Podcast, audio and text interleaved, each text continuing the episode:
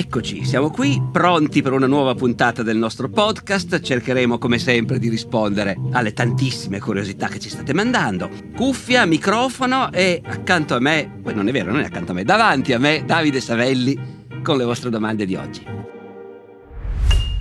Chiedilo a Barbero, un podcast di Cora Media e Intesa San Paolo On Air. Professore, oggi sono in crisi perché con questa domanda e la conseguente risposta ci stiamo assumendo una responsabilità enorme. Mi fai tremare. Eh, ecco il quesito che ci invia Emma. Carissimo professore, ma Babbo Natale esiste? Aspetti, professore, eh, per favore, aspetti un attimo. Prima di rispondere, mi faccia invitare i più piccoli a non ascoltare, a spegnere il telefono, il tablet dei genitori, silenziarlo, insomma, fermatevi qui. Eh? Beh, ma perché, scusa, ma eh, che, che, che cosa, di cosa ci preoccupiamo? Babbo Natale esiste. Ah. Eh, si chiama Nicola, ma insomma questo magari non tutti i bambini lo sapevano, però a parte quello direi che non ci dovrebbero essere problemi. Eh, Babbo Natale esiste, si chiama Nicola ed è, anzi è San Nicola. È San Nicola. San Nicola è un santo venerato fin dall'antichità, dalla tarda antichità, nel, nella parte orientale dell'impero romano. Era vescovo, vescovo di un posto che si chiama Mira in Turchia. E San Nicola, come dire, tutte le leggende che abbiamo su di lui ci dicono che era un santo che si, come dire, amava particolarmente fare dei, dei regali ai bambini, mettiamola così. Poi ecco, il mondo, diciamo, del tardo impero romano, il mondo in cui si è sviluppato il cristianesimo, era un mondo dove, come dire, accadevano cose che queste forse sì, effettivamente ai bambini piccoli sarebbe meglio non raccontarle, ecco. Quindi l'avvertimento magari lo mettiamo qua. Però detto questo, detto questo, San Nicola, San Nicola era il santo che, per esempio, Mm, venendo a sapere che c'era un pover'uomo che aveva tre figlie e, ed era molto povero questo pover'uomo e non era assolutamente in grado di mantenerle e quindi meno che mai di farle sposare, ci vuole la dote per quello. E, e quindi cosa fa? Cosa fa un poveretto che ha delle figlie? Non, non, gli viene in mente che forse se le figlie facessero le prostitute, almeno così se la potrebbero cavare.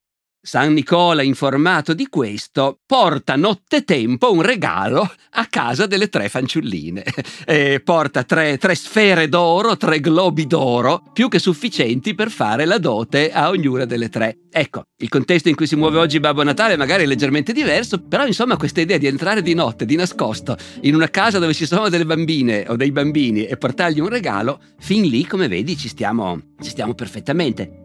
Fra l'altro San Nicola li prendeva sempre a tre per volta, perché c'è un'altra storia, quella stavolta dei tre bambini, maschietti stavolta, che erano stati per qualche motivo rapiti e uccisi da un, da un malvagio, da un oste, e San Nicola, sapendo che i tre bambini erano scomparsi, li ritrova, ritrova i cadaverini, L'oste probabilmente li aveva messi in salamoia e contava di venderli come, come dire, prosciutto, vecchio prosciutto, ma insomma, fatto sta che San Nicola li fa invece risorgere e quindi a maggior ragione di nuovo il grande amico dei bambini.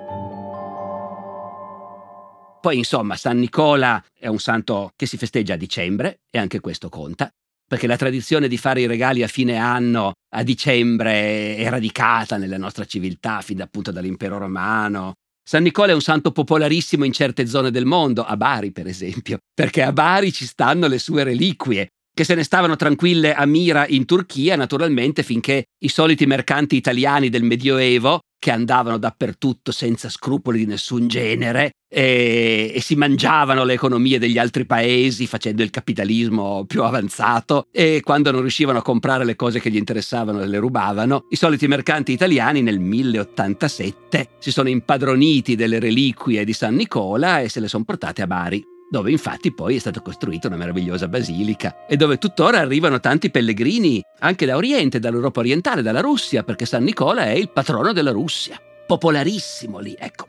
Quindi diciamo quello che è successo è che evidentemente San Nicola, protettore dei bambini, festeggiato d'inverno, è cominciata da qualche parte in Europa, in Europa del Nord probabilmente, l'usanza di far sì che i regali di fine anno ai bambini si faceva finta che li avesse portati San Nicola, o comunque, se ci sono sempre i bambini che ci ascoltano, hanno convinto San Nicola a portarli lui i regali. Poi voi mi direte magari, ma gli americani lo chiamano Santa Claus. Però Santa Claus correggimi se sbaglio, tu che sai il neerlandese, no? Eh, è, è, è, una deformazione americana del nome olandese ah, di San Nicola. Certo, Dico certo. bene, com'è? Sinterklaas de goeie hier, die komt allen jaren weer.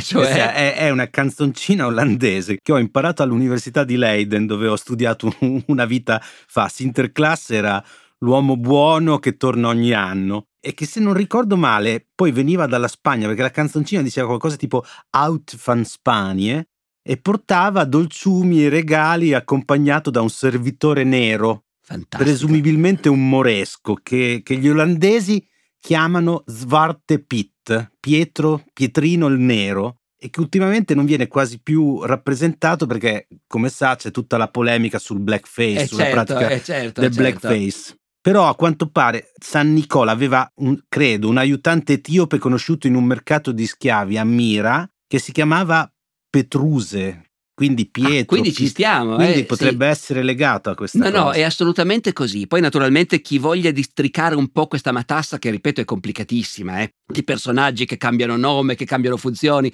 però sono sempre gli stessi. Ecco, di questo naturalmente sa tutto Franco Cardini. Quindi trovate dei podcast eh, suoi e dei libri suoi, articoli che parlano di queste cose. A me devo dire fa sempre un po' effetto come appunto nella cultura umana si prende un personaggio, lo si trasforma, gli si cambia nome, nessuno si ricorda più che era quello là vecchio. Poi arrivano gli studiosi, fanno un po' di collegamenti e dicono ma sta, vedi, vedi che era quello lì, vedi che veniva dalla Spagna e il nero quindi era un moresco e insomma lo trovo veramente uno degli aspetti divertenti del nostro lavoro questo.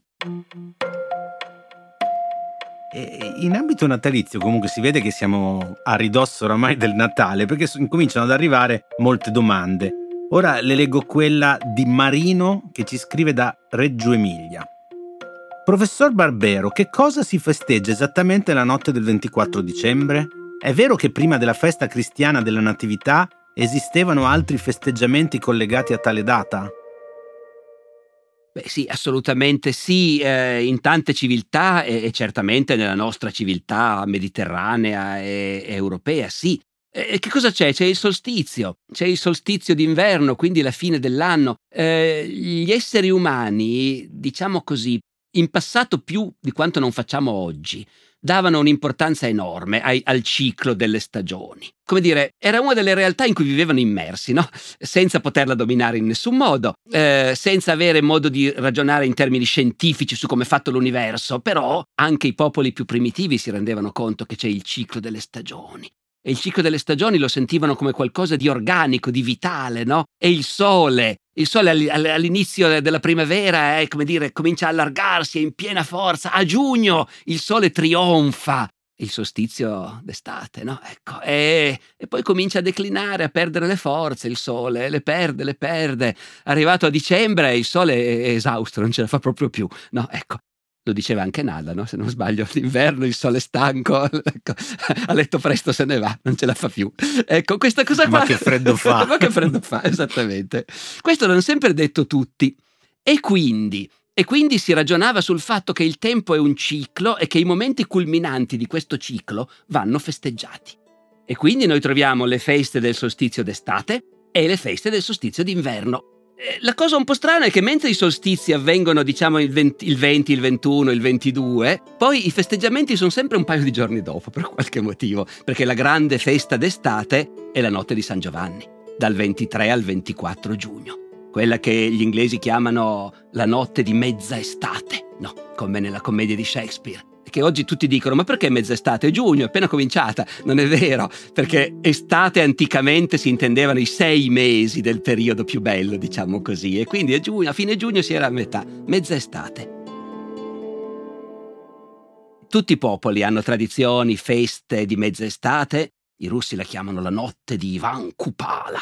È questo personaggio che è legato in qualche modo al bagno, quindi a San Giovanni Battista di nuovo, no? Ecco, c'è tutto anche qui un intreccio straordinario su cui, anche in questo caso devo dire, chiedete a Franco Cardini se volete ulteriori dettagli, ma invece il solstizio d'inverno era in particolare nell'impero romano una festa importantissima di un grande culto religioso che ha fatto concorrenza per secoli al cristianesimo. Il cristianesimo non doveva vedersela solo con i vecchi dei, quelli stavano già maluccio tutto sommato. Sì, Giove reggeva ancora, Marte reggeva ancora, proteggeva i generali naturalmente, il dio Marte, dio della guerra, ma nell'insieme l'impero romano aveva voglia di culti nuovi. E il grande rivale del cristianesimo in realtà è il culto del sole. Proprio il sole, lui, l'astro celeste. E i fedeli del sole potevano anche tutto sommato intendersela con i cristiani. Perché chi ci dice che il sole non è Cristo in realtà, che ci guarda da lassù? Allora il sole, l'abbiamo appena detto, nell'arco dell'anno nasce, trionfa e muore. Muore e subito dopo rinasce. Già, tre giorni dopo. Sta a vedere che ho scoperto perché si celebra tre giorni dopo, sai che mi sta venendo in mente in questo momento. Muore e rinasce. Chi è che è morto e poi è rinato tre giorni dopo? E allora, ma non scherzo, eh, non ci avevo mica pensato per niente. Comunque, fatto sta che il sole muore il 21 o il 22 dicembre e tre giorni dopo si celebra la nascita del sole. No, vabbè, di Cristo, ma in realtà probabilmente molti nell'impero romano li fondevano i due culti. E quindi ecco, morte e risurrezione, si festeggiava questo. Cristo perché appunto nel momento in cui il sole muore e rinasce in quei giorni e i cristiani a un certo momento devono decidere ma esattamente quando è che, che, che è nato Cristo? Eh, perché non c'è mica scritto da nessuna parte. Eh. Non, eh, è morto e risorto a Pasqua, ma nato, quando è che è nato? I fedeli del sole dicono il sole nasce alla fine di dicembre e Cristo evidentemente è nato anche lui alla fine di dicembre, certo, è, è come il sole e quindi si decide di datare al 25 dicembre la festa della nascita di Cristo, il Natale di Cristo, che per i fedeli del Sole invece era il Natale, si chiamava proprio così, eh? il Natale del Sole invitto. E guarda caso, sempre a proposito di fine anno, dove a Roma oggi c'è la Basilica di San Silvestro, celebrato l'ultimo dell'anno, prima c'era il Tempio del Sole. Del Sole invitto, compagno dell'imperatore, che muore anche lui negli ultimi giorni dell'anno.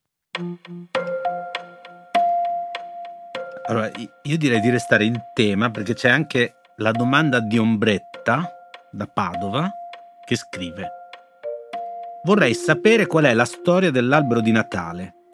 Mentre mi appare chiara e ovvia quella del presepe, quella dell'albero non mi sembra per nulla così. E vorrei che lei me la raccontasse. Grazie e ci fa anche gli auguri. Tanti auguri a voi tutti e alle vostre famiglie. Grazie.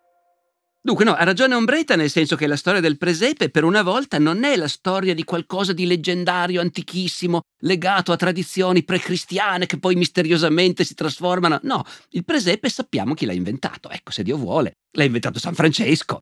Anche lì ci sarebbe da discutere, a dire il vero. Mi fermo ancora un secondo su questo, perché in realtà io la trovo anche più interessante che non quella dell'albero di Natale, la storia del presepe. Perché, allora sì, verissimo. Francesco a un certo punto, lo dicono le sue vite più antiche, Francesco, un po' di tempo prima di morire, ha questa idea, dice voglio, voglio celebrare il Natale per l'appunto, voglio celebrare il bambino, lo vorrei proprio vedere.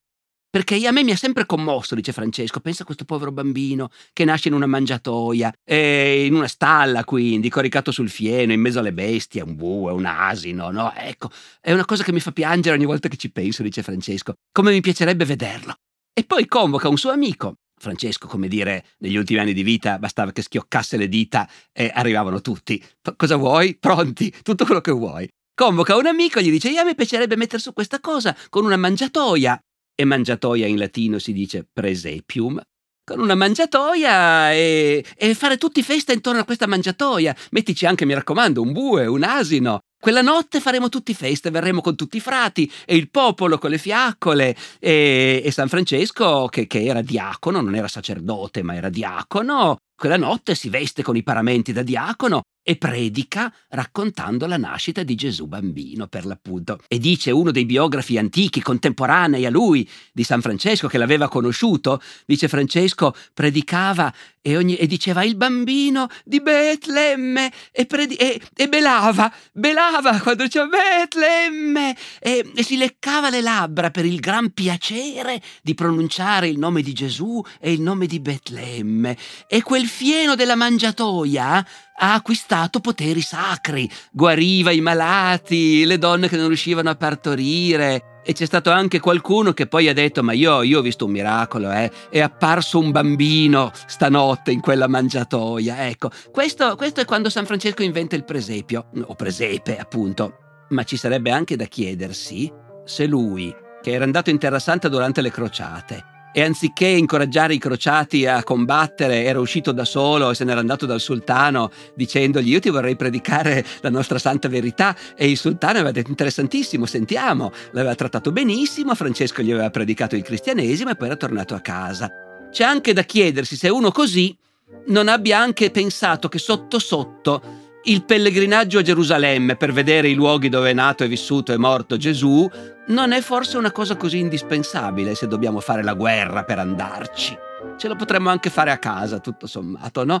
Eh, e andrebbe altrettanto bene. Questa appunto è un'ipotesi, ma, ma ci sta a discutere di questo. Poi mi scusi Ombretta, lei voleva sentire parlare dell'albero di Natale, invece naturalmente.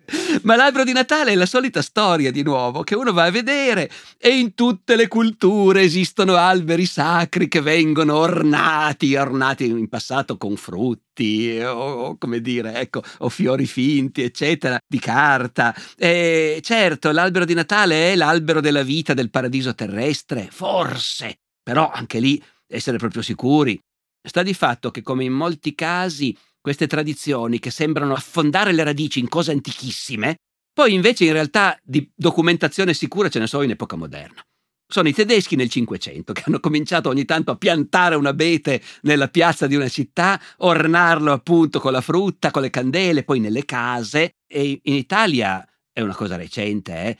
si dice, non ho verificato ma sembra sia così, che il primo albero di Natale in Italia lo introduce la regina Margherita siamo alla fine dell'Ottocento, eh. E del resto in Vaticano il primo albero di Natale l'hanno fatto nel 1982, segno appunto che è una tradizione, diciamo, che per molto tempo è sembrata un po' esotica.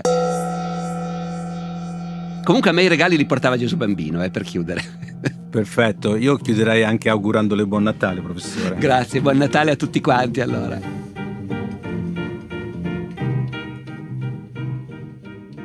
E per terminare il nostro episodio natalizio vi consigliamo la lettura di un testo del già ricordato professor Franco Cardini, I giorni del sacro, i riti e le feste del calendario dall'antichità a oggi, pubblicato da UTET. E poi un altro piccolo libro davvero interessante di Enrico Buonanno, anch'esso edito da UTET, dal titolo Falso Natale, bufale storie e leggende della festa più importante dell'anno. Buona lettura.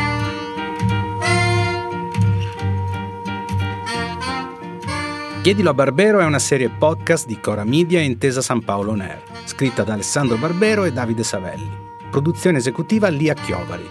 Cura editoriale di Davide Savelli in collaborazione con Anna Iacovino e Rosella Bettinardi. Supervisione del suono e musiche Luca Micheli. Fonico di studio a Torino Riccardo Mazza di Experimental Studios. Fonico di studio a Roma Lucrezia Marcelli. Post produzione e montaggio Luca Micheli e Andrea Girelli. Coordinamento post-produzione Matteo Scelsa. Io sono Davide Savelli e vi do appuntamento alla prossima settimana ricordandovi che potete inviare le vostre domande via mail all'indirizzo chiedilo a barbero chiocciolacoramedia.com oppure con un messaggio WhatsApp anche vocale al numero 345 09 83 998.